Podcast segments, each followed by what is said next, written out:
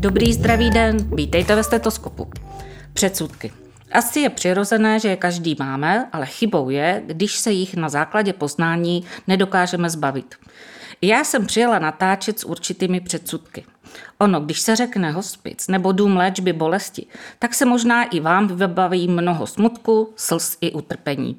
Snad se mi díky dnešnímu hostu podaří osvětlit krásné okamžiky v paliativní péči a vnést světlo do práce hospicu.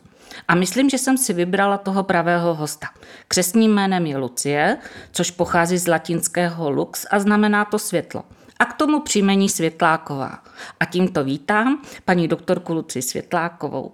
A co na ní ve zkratce prozradit? Je to rodačka z Moravského Krumlova a dvojitá absolventka lékařské fakulty. Nyní pracuje v ambulanci paliativní péče Masarykova onkologického ústavu, zastává funkci primářky v domě léčby bolesti svatého Josefa v Rajhradě a zároveň lékařkou v rámci konciliárního paliativního týmu ve fakultní nemocnici u svaté Ani. Přednáší studentům lékařské fakulty. A jak tato dáma to vše zvládá? Jejím koníčkem je sport a to především vytrvalostní běh. Dobrý den, vítejte ve stetoskopu. Dobrý den. Přiznám se, než se jsem poprvé s paní primářkou setkala, měla jsem o hospicích opravdu velmi zkreslené představy. Označila bych je sama za domy smutku, ale vy to vnímáte úplně jinak. Jak vnímáte svoji práci? Já ji smutnou vůbec nevnímám. Já, já ji vnímám uh, stejně jako uh, kdysi se říkalo v básnicích, uh, že medicína je veselá věda o smutných věcech, tak uh, možná na tom něco je, ale uh, pro mě je uh, to, když se nám podaří, že pacient uh, zemře na nevyléčitelnou nemoc a zemře na ní hezky, to znamená, netrápí se, má kolem sebe rodinu, kterou chce mít, má kolem sebe lidi, který chce mít, je v prostředí, který se mu líbí, tak uh, mě to dělá strašně dobře, protože uh, to je náplň mojí práce a to je, co dělám moc ráda. Co vás k tomuto oboru přivedlo? Já jsem v úvodu zmínila, že jste dvojitou absolventkou. Mm. Tuším, že jste prvně vystudovala stomatologii, mm. až potom všeobecné lékařství. Čím vás teda oslovila vaše práce? To je, to je zajímavé. Já jsem uh, byla uh, po fakultě nebo té, té stomatologii, co jsem vystudovala, to bylo tak, protože maminka je zubařka, já jsem tak měla vizi, že bych třeba mohla převzít tu ambulanci, ale shodou náhod jsem se dostala uh, v rámci studia uh, na výlet ke své tetě, která eh, bydlela ve Stuttgartu a dělala tam rehabilitaci. A eh, tam to bylo trošku jinak, než eh, to bylo tehdy u nás. Ona objížděla různé domácnosti a různé zařízení z rehabilitací a, u těch pacientů v domácím prostředí rehabilitovala. A ona mě jednou vzala do zařízení, které se jmenovalo hospic. Bylo to uh, hospic postavený pod uh, nadací diakonickou, tedy evangelickou církví, vlastně vytvořený. A bylo to úžasné zařízení. Bylo hrozně pěkný jako vizuálně. A mě ale tam nadchlo něco, co na podmínky, které já jsem zažívala v rámci eh, studia, nebo protože já jsem i zdravotní sestra, takže jsem absolvovala i nějaký stáže v rámci různých nemocničních zařízení, tak tady v tom hospici jsem uviděla v zimní zahradě sedět asi 90-letou paní na polohovatelném křesle, Což ještě furt by bylo stejný, to bych jako chápala. Ale tady ta paní měla na sobě džínové lacláče. A já jsem se ptala, říkala jsem, jako, proč to má, jako, jako hrozně to sluší, je to jako fajn, je to bezvadný, ale to musí být strašně nepraktický, protože ona byla nekontaktní, ona tam jenom tak jako koukala, do té, do té zahrady a oni říkali, no ale ona v nich ráda chodila, ona v nich ráda žila celý život a prostě my jsme hospic, my chceme dát uh, to, v čem žila a tak chceme, aby se cítila i teď. Uh, je to trošku práce navíc, ale, ale proto jsme prostě tady. A já jsem si říkal, wow, no tak to je prostě něco, jako já bych chtěla dělat medicínu, která je takhle koncentrovaná na potřeby lidí, vím, že někdy to jde víc, někdy míň a to byla vlastně taková jako první, první stimul toho, proč by mě zajímala hospicová péče. No a druhý stimul, který byl naprosto zásadní, že jsem uh, byla vlastně první skupinou studentů, kdy na lékařské fakultě začal nepovinný předmět paliativní medicína, uh, kterou učil uh, můj kolega a snad můžu říct kamarád Ondřej Sláma, který, když začal mluvit o tom, co se tam děje, tak já jsem říkal, a tohle chci jako dělat, já chci najít nějaký obor, ve kterým tohle můžu moc dělat, kdy se budu bavit s lidma o tom, co si přejí, jak by si přáli žít, jak by chtěli některé věci medicínský zvládnout a uh, jestli je jinou cestou paliativní medicína, tak, uh, tak pojďme dělat paliativní medicínu. A takhle to vlastně celý začalo. Co si všechno pod paliativní medicínou či hospicovou péči můžeme představit? Co to všechno zahrnuje? Paliativní péče nebo medicína je multidisciplinární obor. Je to, je to vlastně, eh, když se někdy bavíme o eh, takovém trendu, který je teďka v medicíně, a to je psychosomatika, tak je to vlastně psychosomatika v praxi, protože eh, se vlastně bavíme o všech potřebách pacienta, které má. To znamená biologické potřeby, psychologické, sociální, spirituální. Toto všechno by ta paliativní medicína měla měla, obsáhnout. Ono to zní tak jako honosně, když se o tom bavíme, ale v podstatě je to o tom uh, zavzat toho člověka v jeho celku. V tom, že někdy bolesti nejsou bolesti, protože nás opravdu ta noha bolí, ale jsou to bolesti, protože se dcera dlouho neozvala a ztratil jsem s ní kontakt, nebo uh, jsou to věci, které nemusí být doktorům úplně přesně známé, jako to, že nemá na zaplacení nájmu a že vlastně žije v tíživé nějaké situaci a to nás většinou eh, na té fakultě neučí, aby jsme eh, se ptali pacientů, jak se jim vlastně daří, jak se jim žije. Eh, my umíme strašně dobře se zeptat na všechny symptomy a na délku trvání a léky, které berou, ale to, kdo se o něho stará a kdo tam za ním přijde a jestli je to takhle vyhovující a jestli je to takhle schůdný, tak to jsme trošku trošku poopomněli. A to je něco, co já třeba teď, když chodím v rámci konziliárního paliativního týmu, tak když jsme začínali před těmi třemi lety ve fakultní nemocnici u svatéAny, tak pro doktory bylo úplně, jako vždycky se zarazili, když já jsem se zeptala, a jak ten člověk vypadal před hospitalizací. Víte o něm něco a kdo, kdo jako eh, je jeho nejbližší příbuzný? A mi říkají, no volá nějaká dcera, ale my, my nevíme vlastně, jestli spolu žijí. Nedokážu se bavit o plánování péče u člověka, když nevím všechny tyhle věci. A to si myslím, že je jako stěžení a nemělo by to být jenom v paliativní medicíně, myslím si, že by to mělo být eh, vlastně ve všech oborech medicíny, ale v té paliativě, kdy nemáme spolu spoustu času, kdy ten čas je opravdu limitovaný, tak tam na to musíme brát velký zřetel. Jestli posluchači slyší nějaký rachot, tak je to tím, že jsme na náštěvě v Rajhradu a probíhají tady rekonstrukce. Mm.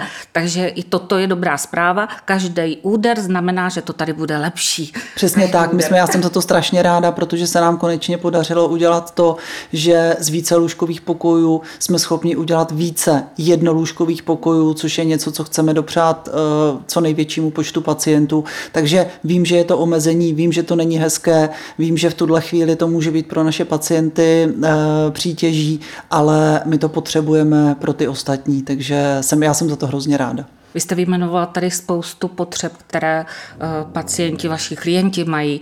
Jaké teda odborníky zahrnuje váš tým? Mm. Paliativní tým má standardní skupinu vlastně odborníků. Jednak je to lékař, ideálně v erudovaný v paliativní medicíně, což je nástavová atestace, ale vlastně my v hospici máme i lékaře, kteří tuhle atestaci nemají. Já tady funguji jako garant a je to úplně v pořádku, protože ta doba se rozvíjí a já se těším na dobu, kdy všichni, co budou pracovat eh, v hospicech, eh, budou mít paliativní atestaci. Eh, teď ta doba je tomu nakloněna, takže jde to ale trošku pomaleji, takže, takže doufám, že to bude. To je lékař, potom jsou to sestřičky, které vlastně zatím pro ně žádná paliativní atestace, specializace, nic takového neexistuje. Já mám tady velké štěstí, že tady u nás v hospici pracují sestřičky v takových, jako já bych řekla, rodinných klanech, že to není jenom jedna sestřička, ale že tady je sestřička, jejíž dcera už vystudovaná jako sestřička tady taky pracuje, eh, příbuzní, tety eh, a podobně, že prostě opravdu eh, je to něco, co těm lidem dává smysl a že vlastně v takové velké skupině tady u nás pracují a já si té jejich práce strašně vážím. Třetí součástí toho multidisciplinárního týmu je sociální pracovník, zdravotně sociální pracovník, což je osoba, která je úplně nepostradatelná pro náš tým, protože to je ten stěžejní člověk, který právě zjišťuje tu sociální situaci, domlouvá příjmy, vytelefonovává a zkuste se někdy dovolat na oddělení nemocnic, to je někdy úplně něco strašného. Takže e, ověřuje žádosti, zajišťuje papírové věci, snaží se s pacienty řešit, kam jim přijde důchod, e, příspěvky na péči. Takže osoba, která jakoby logisticky zajišťuje takové ty papírové věci, kterými doktoři a, a sestřičky nemáme rádi. No a potom je to uh, psycholog, Eh, který je samozřejmě jednoznačně potřeba a potom je to tady u nás pastorační asistentka, jinak v tom týmu má být eh, kaplan nebo, nebo eh, nějaký duchovní. My jsme schopni tady přes naši pastorační asistentku vlastně sehnat duchovního kterékoliv církve, když je potřeba, probíhají tady tím, že jsme na církevní půdě, tak probíhají tady i, i pravidelné vlastně bohoslužby, mše, a eh, je to, není to samozřejmě tak, že by pacient, který sem přijede, eh, nějak jako musel přijmout tady tu spirituální složku, to určitě ne. My u všech pacientů zjišťujeme, jaký vztah k té věřící spiritualitě, byť se bavíme o spiritualitě, tak tím nemyslíme jenom víru, ale jaký vztah k víře mají, nabízíme, pokud mají zájem, jsme schopni zajistit, pokud zájem nemají, tak je samozřejmě do ničeho nenutíme. A tohle je celý náš multidisciplinární tým, který se pravidelně setkává minimálně jednou týdně a jednou týdně všichni k všem pacientům řeknou, co mají na srdci, aby jsme věděli, eh, co pro ně můžeme dál udělat. Což je strašně důležitý, protože když vezmete doktora, který projde vizitu a trvá mu to mm, od pěti do třeba 30 minut, tak je to velmi krátký čas na to, aby zjistil všechny potřeby toho člověka, zatímco sestřičky, pečovatelky a, a ten ostatní personál je schopen do toho vnést prostě úplně jinačí, eh, jinačí věci a, a strašně nám v tom pomáhá. Jak ta dlouho porada asi trvá, protože než jsme začali natáčet, než jsem zmáčkla to červené tlačítko, tak jste mě prozradila, že patříte mezi jedny z největších domů, ne mm-hmm. největší. Uh, máte 50 lůžek. Mm-hmm. O každém pacientu se dozvíte vše. Eh, ono je to tak, že ne každý pacient eh, v té naší poradě eh, potřebuje něco specifického. Jsou pacienti samozřejmě, je to jak velká vizita, když probíhá vlastně v nemocnici na odděleních, tak my si projdeme to, co je medicínsky a každý, kdo k tomu má co říct, tak, tak něco řekne a netrvá to nějak zásadně, mm, vlastně na každém oddělení se do hodiny vejdeme, když se neděje nic jako urgentního. Už jsme vyjmenovali členy týmu. Kdo jsou vaši pacienti, klienti, s čím sem přichází a o co vše vy se můžete postarat? Tak pacienti hospice jsou eh, definováni pojišťovnou nebo obecně odborně jako eh, pacienti, kteří mají nevyléčitelné onemocnění, jejichž prognóza se pohybuje z pravidla v řádech týdnů, možná měsíců. Eh, jsou to pacienti, kdy, když jsem teď dělala nějaká statistická data, tak asi dvě třetiny pacientů u nás jsou onkologičtí pacienti, jedna třetina jsou neonkologičtí pacienti, z nichž to jsou zejména pacienti s takový tím vysokověcí, polymorbidní, s geriatrickou křehkostí, v terminální fázi nemoci. Další skupinu tvoří eh, neurologická onemocnění, jako je třeba amylotrofická laterální skleróza a různé jiné typy neurodegenerativních onemocnění. Velkou skupinou jsou taky pacienti po rozsáhlých mozkových příhodách, kde není šance k tomu, že by došlo k nějakému výraznému zlepšení a, a ti pacienti třeba už nemají rezervy vůbec uh, na to zlepšení. No a uh, potom jsou to ještě takoví ti uh, pacienti internistický, internistického rázu, kteří mají třeba pokročilé selhávání ledvin, pokročilé selhávání kardi, srdečního systému, kardiologičtí pacienti a, a to je asi všechno. Mm-hmm. Já když jsem k vám přicházela, tak mě zdravil ve dveří velmi mladý človíček, dalo by se říct chlapec. sem přichází i takhle mladí lidé? To asi ne, to si myslím, no, jako ne, nemáme, nemáme lůžka pro dětská, dětské pacienty, to určitě ne, takže tou uh, specifikací je samozřejmě 19 let a výše. Máme i mladší pacienty, uh, tuším, že v té poslední době tady ti nejmladší pacienti byli 90. ročník a uh, v ranku toho 90. ročníku, to ano, uh, ale to, co jste možná potkala toho mladého muže, tak my jsme vlastně oblastní Charita Rajhrad, která kromě lůžkového hospice má ještě e, další služby. A jednak je to teda mobilní e, hospic e, svatého Jana a krom toho, a to si myslím, že, že jste viděla, je rehabilitační ambulance nebo ambulance rehabilitace, která samozřejmě přijímá pacienty z okolí pro běžnou rehabilitaci. A nám potom vypomáhá na oddělení k takové té šetrné rehabilitaci. Tady to říkám tak jako hodně s velkým vykřičníkem, protože my nejsme jsme oddělení, kde by ti pacienti jako se rozrehabilitovávali, aby byli schopni nějaké aktivity. Ta rehabilitace je pasivní, je proto, aby eh, lépe dýchali, aby eh, se jim protáhly, eh, protáhly plíce, aby se třeba z nějakého stavu dostali sami že by se byli schopni sami posadit na mobilní WC. Takže je to rehabilitace taková, ani bych neříkala rehabilitace, ale takové jako protažení. Do vaší péče nespadá teda pacient sám. Vy se postaráte de facto i o celou rodinu. S jakými obavami za vámi pacienti přicházejí a jak se dokáží zbavit strachu? To je, to je strašně široká otázka. My se skutečně staráme nejenom teda o pacienty, ale i o i rodiny a sami víte, že vlastně rodinná situace je u spousty lidí, u spousty lidí hrozně složitá a že někdy se dobrat toho, jak to v té rodině jako funguje, fungovalo, kdo s kým ehm, je za dobře a kdo za dobře není, kdo ehm, vlastně se vůbec nestará a přichází, protože zjistil, že ten pacient je nemocný a chce z toho něco v uvozovkách mít, eh, je, je pro nás strašně složitý. Právě proto je dobře, že jsme takhle široký tým, že vlastně každý ví něco, protože uh, bez toho bychom, mně to tady někdy přijde trošku jako pošta pro tebe, jo? že malinko někdy uh, dohledáváme, vzpomínám si třeba na pacientku, která Eh, tady byla řadu měsíců a byla vždycky strašně vtipná, strašně jako zábavná, strašně vstřícná a potom, jak ta nemoc progredovala, tak eh, začala mývat takové úzkosti, neklid eh, a my jsme to s psychologem a, s duchovním řešili a oni nám říkali, víte, ale ona tímhle potřebuje projít, protože ona má spoustu věcí nevyřešených. A my jsme teprve v téhle chvíli zjistili, že má dceru, se kterou není vůbec v kontaktu, protože dcera je alkoholička, je někde, Bůh ví kde, ta druhá dcera za ní chodila, nebyli spolu v kontaktu. A my jsme tak jako citlivě se snažili přijít na to, jestli jí máme zkusit kontaktovat, jestli by třeba nepřišla se s tou maminkou rozloučit, protože to bylo něco, co tu maminku asi jako trápilo.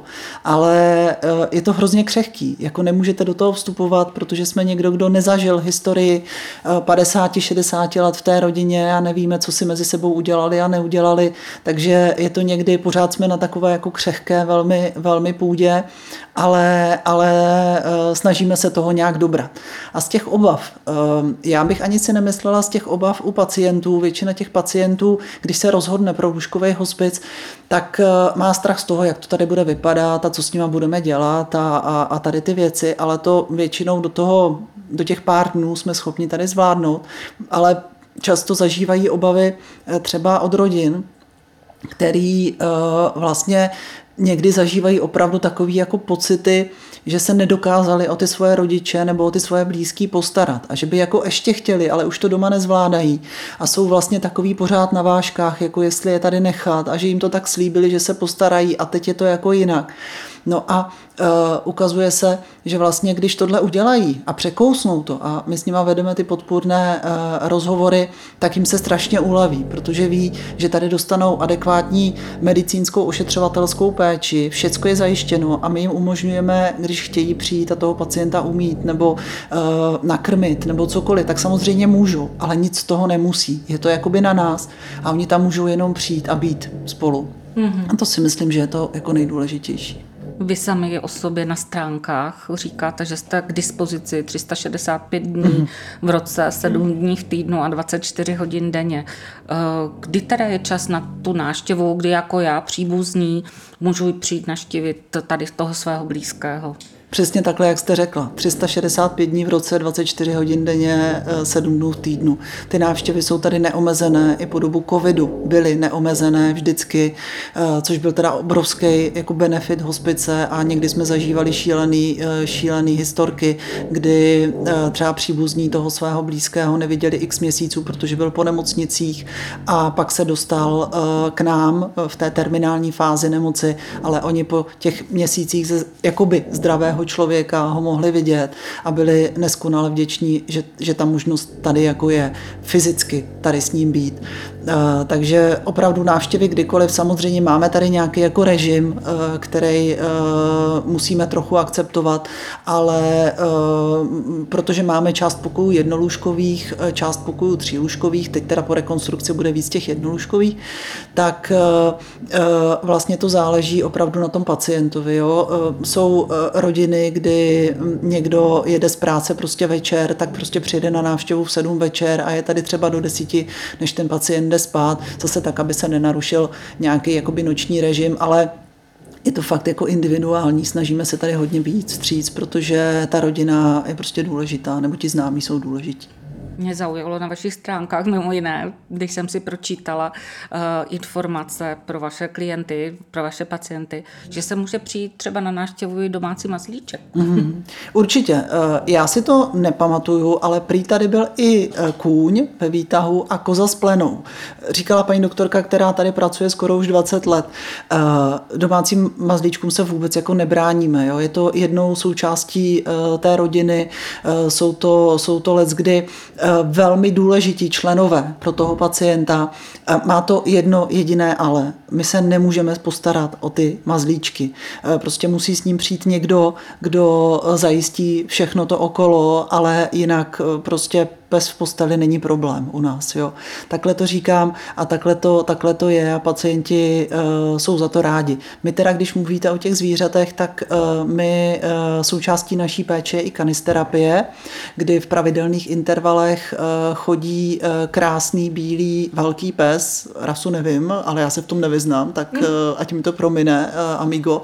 Uh, pes Amigo, který uh, za doprovodu naší psycholožky uh, vlastně navštěvuje pacienty, kteří o to stojí a je to jako neuvěřitelný. Je to neuvěřitelný, co uh, jenom ta přítomnost toho zvířete může u citlivých jedinců udělat. Takže i tohle je ta možnost.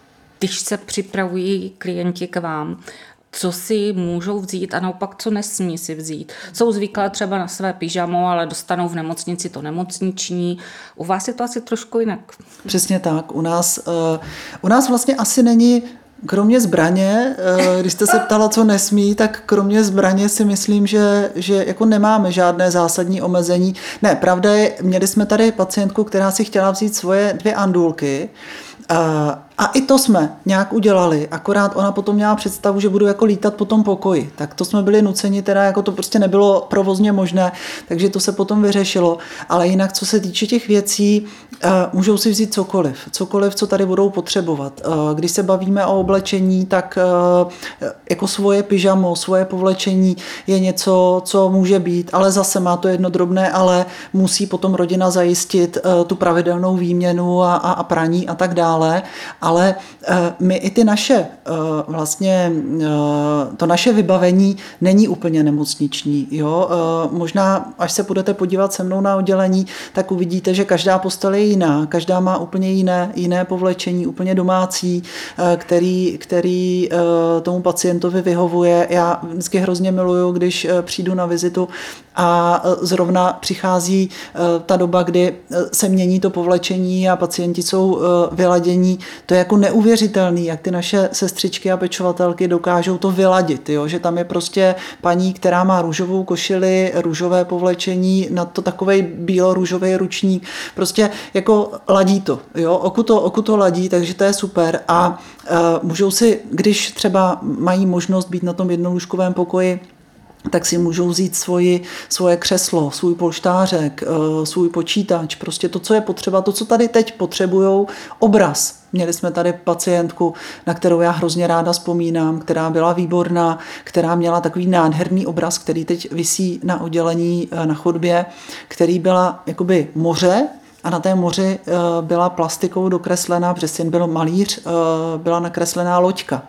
A ona ten obraz měla tak jako, že vlastně se naproti té posteli na něho dívala a mě se hrozně líbil eh, a ptala jsem se jí na to a ona říká, no to je loďka, která mě převeze na druhou stranu. To mi syn eh, sem přinesl a já se na něj dívám a mě to hrozně těší a, a vlastně je to pro mě taková jakoby útěcha. Takže i toto si ti naši pacienti jakoby můžou, můžou donést a, a vlastně říkám, kromě, kromě nebezpečných zbraní, ani kouření pro nás není problém. Jo?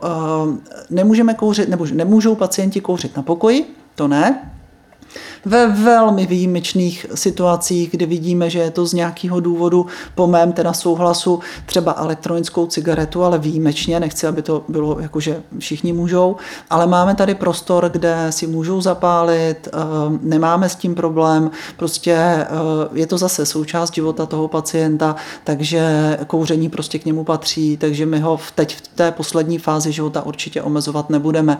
Nejsme třeba vždycky schopni zajistit to, že pokud je třeba nemohoucí a musí se vyvést z postelí ven, takže ho dovezeme desetkrát za den, jak byl zvyklý, ale určitě to stihneme tak, aby byl eh, nějak spokojený.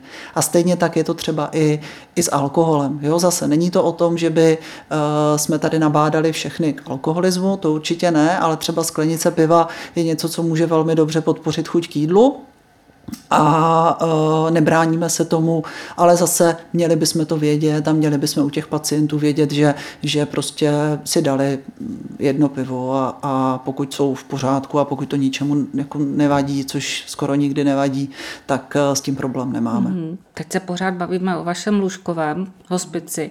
Uh ti, kteří nejsou celý den upoutaní na lůžko, mají tady nějaké vyžití, mohou tady v areálu hospice nějak trávit svůj volný čas? Určitě ano, eh, vždycky to záleží na tom, na tom zdravotním stavu toho, toho pacienta. Eh, máme, my máme velkou výhodu to, že máme dobrovolníky, kteří chodí v pravidelných dnech eh, za pacienty buď si popovídat, číst jim knížku, nebo jenom tak být s nima, anebo taky, protože jsme v takovým hezkým prostředí parkovým, tak vyvést nebo i vyjet s tím pacientem třeba na lůžku ven a projít se, když je hezké počasí. Eh, takže toto pacienti rádi využívají i rodiny. Máme tady takovou kavárnu, která je v přízemí, tam hrozně rádi taky pacienti s rodinama, když přijdou, chodí. No a krom toho teda máme ještě výtvarnou, výtvarný kroužek, který probíhá vždycky ve čtvrtek v odpoledních hodinách, kde se svezou pacienti, kteří mají zájem a eh, vyrábí za mě neuvěřitelné věci. Jako vánoční věnec eh, vám vytvoří takovej, že mm, já jsem naprosto zdravá, ale já bych to nedala. Hmm, můžu si ho koupit? Eh, v tuhle chvíli zatím ne, ale v nějakých eh, jakoby akcích, které, které eh, vlastně pořádáme, to jste mě teď připomněla, že zrovna třeba dneska, 30. máme stánek hospicový na náměstí Svobody, kde je možný zakoupit některé výrobky právě z té výtvarné dílny a ještě teda kromě lůžkového hospice Máme jednu službu a to je dům se zvláštním režimem eh, svaté Luizy, kde zase jsou pacienti s eh, různými formami demence, kteří taky vyrábí eh, různé výrobky v rámci ergoterapie, takže to dáváme nějak dohromady a, a, a tohle je to, co, jaké, jaké využití tady je.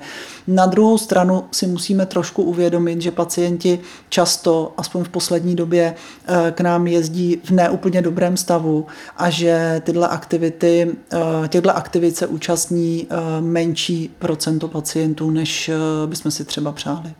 My jsme se dostali od toho lůžkového hospice i k, k vašim dalším službám, což je mobilní hospic. Hmm. Využívají to rádi vaši klienti? Nebo rodiny vlastně, dalo by se říct. Mm, určitě ano, mobilní hospic je něco, co je, eh, co v posledních vlastně letech nabývá na své důležitosti a je to to, že vlastně, když se podíváte na statistická data, tak velká většina pacientů si přeje umřít ve své vlastní posteli, ve svém domě, ve svém bytě, eh, za přítomnosti rodiny. Ale eh, vždycky to naráželo na to, nebo velkou, velkou dobu to naráželo na to, že praktik není schopen poskytnout tady tuhle péči 24 hodin denně všem svým pacientům v téhle fázi nemoci a e, ty rodiny prostě nějakou pomoc potřebují, protože ten pacient může mít bolesti, může mít nějaké problémy medicínské a ty rodiny jsou lajci. A služba mobilního hospice je něco, co je strašně pozitivně hodnoceno, protože je to vlastně služba 24 hodin denně, 7 dní v týdnu, 365 dní v roce, kdy ty rodiny mají kontinuálně telefon na sestřičku a lékaře a ten tým lékařský je schopen vlastně přijet do té domácnosti kdykoliv, několikrát denně, když je potřeba. Takže to je prostě něco neuvěřitelného mobilního a já e, v tom mobilním hospici až tak nepracuji, ale když jsem párkrát vyjela v rámci nějaké pomoci, tak mě to vždycky přišlo jako, jako úžasný, protože e, je něco jiného, když pacient přichází sem a e, zařadí se do nějakého systému, byť trošku domácně, podomácněného, než když vás pustí přes práh vlastního domu, kde vidíte všechno, tak jak žije, to, že uh, má na sobě tepláky, to, že je tam někde třeba nepořádek, ty domácnosti jsou fakt jako různý, ale uh, dává vám tím obrovskou důvěru a ta důvěra je hrozně křehká a my naštěstí máme tým, který je v tomhle úplně jako neuvěřitelný a úžasný a uh, mám pocit, že i tahle péče se nám hodně daří. Já se teď budu pohybovat po hodně tenkém ledě. Uh, já když jsem viděla umírat svého tatínka, tak uh, jsem pochopila, proč asi Švýcaři zavedli eutanázii. Jaký pohled vy na ní máte? Hmm. Eutanázie to je takové téma, eh, které eh, vždycky čekám, když se bavíme, že o paliativní péči nastane. Eh, eutanázie já to asi otočím. Pojďme se bavit o tom, vy když jste viděla tatínka umírat, tak eh, předpokládám, že eh, třeba nebyly docela dobře zajištěny všechny ty aspekty té péče. Eh, mohl být v nějakém diskomfortu, mohli vy všichni jste být v diskomfortu, protože jste nevěděli, jak to probíhá, co se děje. A to je to hlavní. Já myslím, že pokud jsme schopni a pokud budeme schopni toto všechno zajistit, tak ta eutanázie nebo myšlenka na eutanázii bude provázet úplně minimální procento lidí. Já to jako nezavrhuju. Já si myslím, že to je jako svobodná volba kohokoliv, eh, jak se rozhodnout, ale eh, pojďme se o ní bavit ve chvíli, kdy všem pacientům, eh, a teď se buď, pojďme bavit o České republice, protože nepodnikám nikde jinde, ale pokud bude všem pacientům i v úplně nejzapadlejším koutě světa poskytnuta adekvátní, dobrá a kvalitní paliativní péče, tak si troufnu tak jako trošku sobecky říct, že si myslím, že eutanázii nemusíme potřebovat. Mm-hmm. Kdybyste teď měla možnost zatlačit na kohokoliv a zatlačit eh, jakýmkoliv směrem, aby se zlepšila péče a hlavně její dostupnost. Kde vás tlačí bota? Jsou to finance nebo je to personál, jsou to budovy? Ono je to, ono je to trošku spojené. Ono, hospicová péče, um, lůžkových hospiců je v České republice 20 což je uh, počet, který je jakoby, řekněme, dostačující, nebo 19 staví se 20. Ale je to jakoby dostačující na, podle všech tabulek eh, světových organizací a podobně. Uh, co já vnímám je, že všichni bereme, že ty hospice tady jsou a že nějak fungují. Ale protože už jsou tady 20 let, tak nikoho moc nezajímá, jak jsou vlastně financovány, eh, jak se jim dá pomoci. Eh, my jsme strašně rádi eh, za podporu všech lidí, kteří přispívají v rámci fundraisingu na naše zařízení a já jim za to všem moc jako děkuju a jsem opravdu vděčná, ale na druhé straně hospic nikdy nebude asi být schopen hrazen jenom ze zdravotního pojištění, takže nějakou takovou jako podporu potřebujeme, ale i z toho zdravotního pojištění pojištění, eh, ta částka v tuhle chvíli zdravotní pojišťovna hradí 40 až 60% nákladů, které na toho pacienta máme. Všechno ostatní si musíme zajišťovat sami.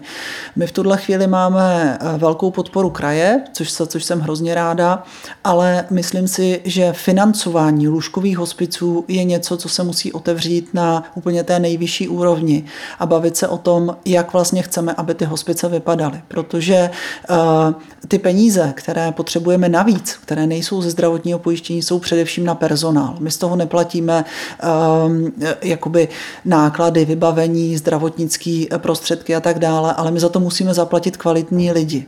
A musíme uh, mít uh, vlastně sestřičky, pečovatele, kteří uh, mají srdce pro to, aby tady pracovali ale nemůžou to dělat, aby neměli e, z čeho žít. A ta situace je fakt jako tristní e, i v našem lůžkovém hospici, e, takže o to víc já jsem jako vděčná tomu personálu, který, který tady mám, že tady s náma jsou a dělají to tak, jak to dělají a dělají to dobře, ale v tomhle vnímám, že je jakoby obrovská, obrovská černá díra, kterou se ale snažíme nějak, nějak jakoby vyladit. Probíhají různá jednání na různých úrovních, ale myslím si, že teď je ten čas, aby se to nějak jako začalo řešit, protože ona je poměrně velká podpora té mobilní hospicové péče, což je hrozně fajn. Jsou různé dotační programy, eh, finance jsou eh, docela akceptovatelné, eh, je taková mediální velká podpora. Znovu říkám, je to super, i s ohledem na to, že většina pacientů chce umřít doma. Na druhou stranu, aspoň tady v tom našem regionu, jsme v realitě. Jsou pacienti, jejichž rodiny nemůžou zůstat doma, byť by si to hrozně přáli přáli, protože by třeba přišli o práci, nebo na to nemají vůbec psychické ani fyzické síly aby se mohli o ty pacienty starat. Takže eh, těch 400 pacientů, které my ročně přijímáme, by někde leželo. A leželo by v nemocnicích eh, na akutních lůžkách, kde ten provoz má být úplně jiný. Tam prostě máte přijít s problémem, oni ho mají rychle vyřešit a pustit vás domů. A eh, na umírání by měl být hospic. A pokud tohle by se nám podařilo do budoucna, tak by to bylo strašně fajn a byli bychom všichni ve větším klidu. My jsme v době adventu, eh, to se otevírají srdce i těm největším tvrdákům a možná se jim otevřou i peněženky. Jak vám mohou pomoci, nejen teda v době adventu, jak vůbec vám můžou pomoci a to nejen i finančně? Mm. Tak té pomoci, uh, znovu říkám, si velmi vážíme a máme uh, spoustu našich podporovatelů, kteří podporu, nás podporují trvale i finančně, i jiným způsobem. Je to úplně jednoduché.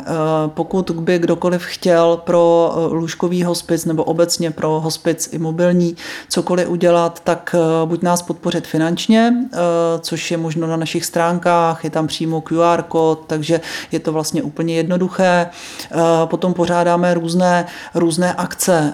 Velmi významnou akcí je koláč pro hospic, který probíhá vždycky v, v říjnu, září, říjen a je to velká akce, kdy vlastně nabízíme koláče na podporu přímo hospicové péče Eh, jsme velmi rádi, rádi za to, když někdo nabídne své služby jako dobrovolník. Nemusí to být dobrovolník, který bude u pacienta, ale může to být dobrovolník, který nám pomůže eh, třeba s něčím eh, v rámci tohoto našeho zařízení. No, může to být třeba i řemeslník? Může to být třeba i řemeslník, určitě. Máme několik velkých firm, které nás pravidelně jakoby podporují a, a fandí nám. Já mám vždycky velkou radost, když vidím vlastně rodiny pacientů, kteří sem přijdou a říkají, Víte, my jsme si to představovali úplně jinak, ale my vám prostě chceme, chceme něco dát a, a za jakoukoliv částku uh, jsme prostě hrozně rádi. Uh, určitě se to neutopí nikde v nějaké černé díře, všechno je to využito uh, pro potřeby pacientů a pro potřeby uh, vlastně nás, který se o ty pacienty staráme, takže věřte tomu, že žádná, žádná finance nebude ztracena, že to je prostě opravdu uh, pro ty, pro ty potřebné a pro to, co potřebujeme a fakt za to hrozně moc všem děkuji. Vy jste zůstala, anebo zůstáváte všichni vaši zaměstnanci, zůstávají s pozůstalými po vašich pacientech v kontaktu, i když ti vaši pacienti odejdou. Mm-hmm. Jak to, že se to tak děje, že vy se tak spojíte? To je součástí té paliativní péče. Paliativní péče nezahrnuje jenom péči o pacienta do doby, kdy zemře, ale je významná zejména v té pozůstalostní e, fázi a e, je to tak jak u lůžkového hospice, tak i u e, vlastně mobilního hospice, kdy jsme schopni, kdy tam tak jako sestřičky občas jedou třeba po měsíci na kafe, jenom tak se zeptat, jak vlastně ta situace vypadá a zjišťují. A je to hrozně důležitý, ono to není jenom o tom, jako že bychom se tam chtěli tak jako eh, připomenout, ale je to o tom, že vidíme tu situaci v rodině a můžeme včas diagnostikovat, jestli tam nedochází k nějakým formám patologického truchlení, což je zase prevence toho, že tady tyhle rodiny, kde by se to nezjistilo, by naplňovaly ambulance psychoterapeutické a psychologické, protože prostě to nebylo dobře zvládnutelné. Eh, my děláme, a teď právě minulý týden proběhl strom vzpomínek, to znamená, že zveme vlastně ty rodiny nebo kamarády eh, těch, těch pacientů, kteří u nás odešli, aby jsme se potkali. Ono totiž to sdílení je něco, co hrozně funguje, co, co je hrozně fajn a, a ty rodiny, já si vždycky vzpomenu na jednu pacientku, která a, nám asi dva měsíce poté, co tady její tatínek zemřel, nesla nějaké povlečení, které nám chtěla dát, aby jsme ho tady využili a vstoupila do dveří toho oddělení a tak se tak jako nadechla a říká, já to úplně jako cítím, mě to prostě bolí, ale to je tak přátelská vůně, to je něco, co já jsem za to hrozně ráda, že to tady bylo. Bylo to pro mě hrozně bolestný, ale bylo to pro mě něčím uh, velkým přínosem a já jsem hrozně ráda, že se můžu jít a že jste mě tohle umožnili a že to dopadlo tak, jak to je. My, než jsme začali spolu mluvit do mikrofonu, tak jste eh, rychle vyřídila pár telefonů, volala jste nějaké své kolegyně a řekla jste dobrá zpráva, ten a ten pán zemřel já jsem se úplně zarazila a pak jsem řekla, aha, ale to je dobře, protože vy jste mě potom řekla, že on zemřel tak, jak si přál, že on zemřel bezbolestně, že on zemřel smířený mm-hmm. a v kruhu svých nejbližších. Takže to, to je pro vás ta ta pěkná zpráva. Přesně tak, je to, je to, ono to zní divně a, a někdy až jako cynicky, že my to tak říkáme, eh, samozřejmě interně, sami mezi sebou, ale, ale ona je dobrá zpráva, protože my na tomhle světě máme jednu jedinou jistotu a to je, že z něho odejdeme. A jde o to, jak z něho odejdeme. A můžeme z něho odejít eh, v krutých bolestech, eh, bez svých blízkých a v prostředí, ve kterém hrozně nechceme být, anebo eh, se můžeme snažit eh, si to nějak udělat tak, aby eh, to pro všechny bylo sice bolestivé, sice hodně smutné, sice hodně náročné, ale v tom celkovém kontextu vlastně uspokojivé. Mm-hmm. Já jsem si teď úplně při těch vašich slovech vybavila rozhovor s eh, panem profesorem Vítovcem, kdy jsme se bavili o srdečním selhání a on mě říkal, jestli chcete někdy dostat jako srdeční selhání, prodělat srdeční selhání, tak jedině v České republice. My tady máme velice dobrou dojezdnost do každé kardiologické kliniky. Týden na to jsem dělala rozhovor s paní profesorkou Špinarovou, která mi řekla, když infarkt, tak jedině v Brně. Mm-hmm. A já si teď myslím, že když umři, tak jedině v Rajhradu. Uh. Uh, jo, určitě ne, já myslím, že, že my neděláme žádnou jako extra práci. My prostě děláme kvalitní paliativní péči a uh, hospic v Rajhradě má svou historii, je to pravda. Je to prostě druhý nejstarší hospic v České republice, hned po Červeném kostelci. Uh, na téhle půdě vznikla Česká společnost pro paliativní péči. Pan uh, primář Kabelka s panem doktorem Slámou vybudovali vlastně všechny základy, který, se, který dneska fungují, podle kterého se učíme. Vlastně jsou to, vlastně řekla bych, bych trošku zase narcistně, eh, že, že vlastně opravdu paliativní péče v České republice vzešla z Brna. A eh, z Brna a tedy z Rajhradu, protože tady to bylo původně. Takže ano, ale vlastně všechna ta hospicová zařízení, která eh, v České republice máme, jsou velmi kvalitní zařízení a myslím si, že všechna, včetně těch mobilních hospiců, poskytují péči tak, aby umírání bylo pro pacienta pacienta důstojné a pro rodinu eh, stravitelné a akceptovatelné. Nechci-li říct úplně příjemné. Já jsem vždycky zvykla na závěr našich rozhovorů použít nějaké moudro či citát někoho slavného, ale já si dovolím dneska opustit eh, ty nejslavnější lidi a dovolím si ocitovat eh, člověka, který asi nedosahuje té světové slávy, ale do života mnoha lidí zasáhl. Je to vaše vrchní sestra, eh, paní Magda Kocmanová a ta říká, hospicová neboli specializovaná paliativní péče pro mě není o umírání, ale o životě před pokojným odchodem. Já si myslím, že toto vás úplně plně charakterizuje. Celý váš Přesně dům. tak a já myslím, že, že právě naše vrchní sestra je velmi významná. Sice ne světového významu pro tuhle chvíli, ale je to osoba, která je na, na, na správném místě a která pro paliativu udělala, udělala strašně moc a pořád dělá. A já s ní úplně souhlasím a proto jsme vlastně před třemi lety do hospicu v Rajhradě společně odešli, aby jsme v tomhle našem nějakém nastavení e, se snažili tu péči koncipovat a uh, snažíme se, aby se nám to dařilo i nadále a, a má to svoje peripety a svoje záludnosti, ale uh, pořád uh, vlastně všechny ty těžkosti a, a, a, a nervy, které třeba zažíváme, nám vynahradí to, když víme, že rodina přijde a řekne, že u nás byli spokojeni a že to byla péče, jakou si ani třeba nepředstavovali a že jsme byli schopni jim to takhle poskytnout. A to je pro mě to, co mě nechává v klidu jdu spát. Mm-hmm. Já moc děkuji za vaše slova. Moc děkuji za to, že se půjdu za chvilku podívat, jak to u vás krásně vypadá.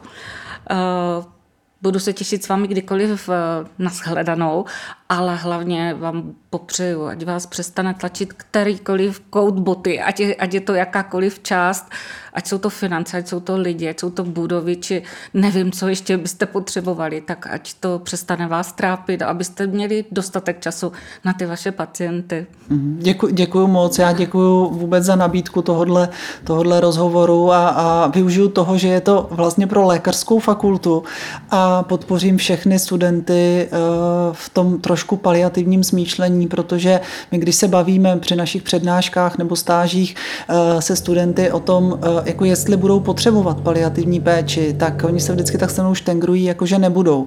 Já jsem zatím kromě estetické chirurgie nenašla obor, kde by paliativu nepotřebovali a na tom si jakoby trošku trvám, takže aspoň takové ty základy uh, asi musí umět. Já jsem strašně ráda, že ty studenty tady má, máme na pravidelných uh, předatestačních, uh, jakoby uh, kur, teda ne předatestačních, předstátnicových uh, praxích a jsem ráda, že můžou vidět, jak hospic hospicová péče probíhá, protože oni potom budou ti lékaři, kteří budou s námi spolupracovat a budou hlavně vědět, co těm pacientům a rodinám můžou nabízet. Mm-hmm. Za což moc děkuju. Já moc děkuji vám a snad uh, přijdou i tři králové s bohatou nadílkou, nejenom teď v adventu, ale i ty tři králové po novém roce. Tak hodně štěstí. Děkuji moc, díky. Milí posluchači, děkujeme za vaše uši.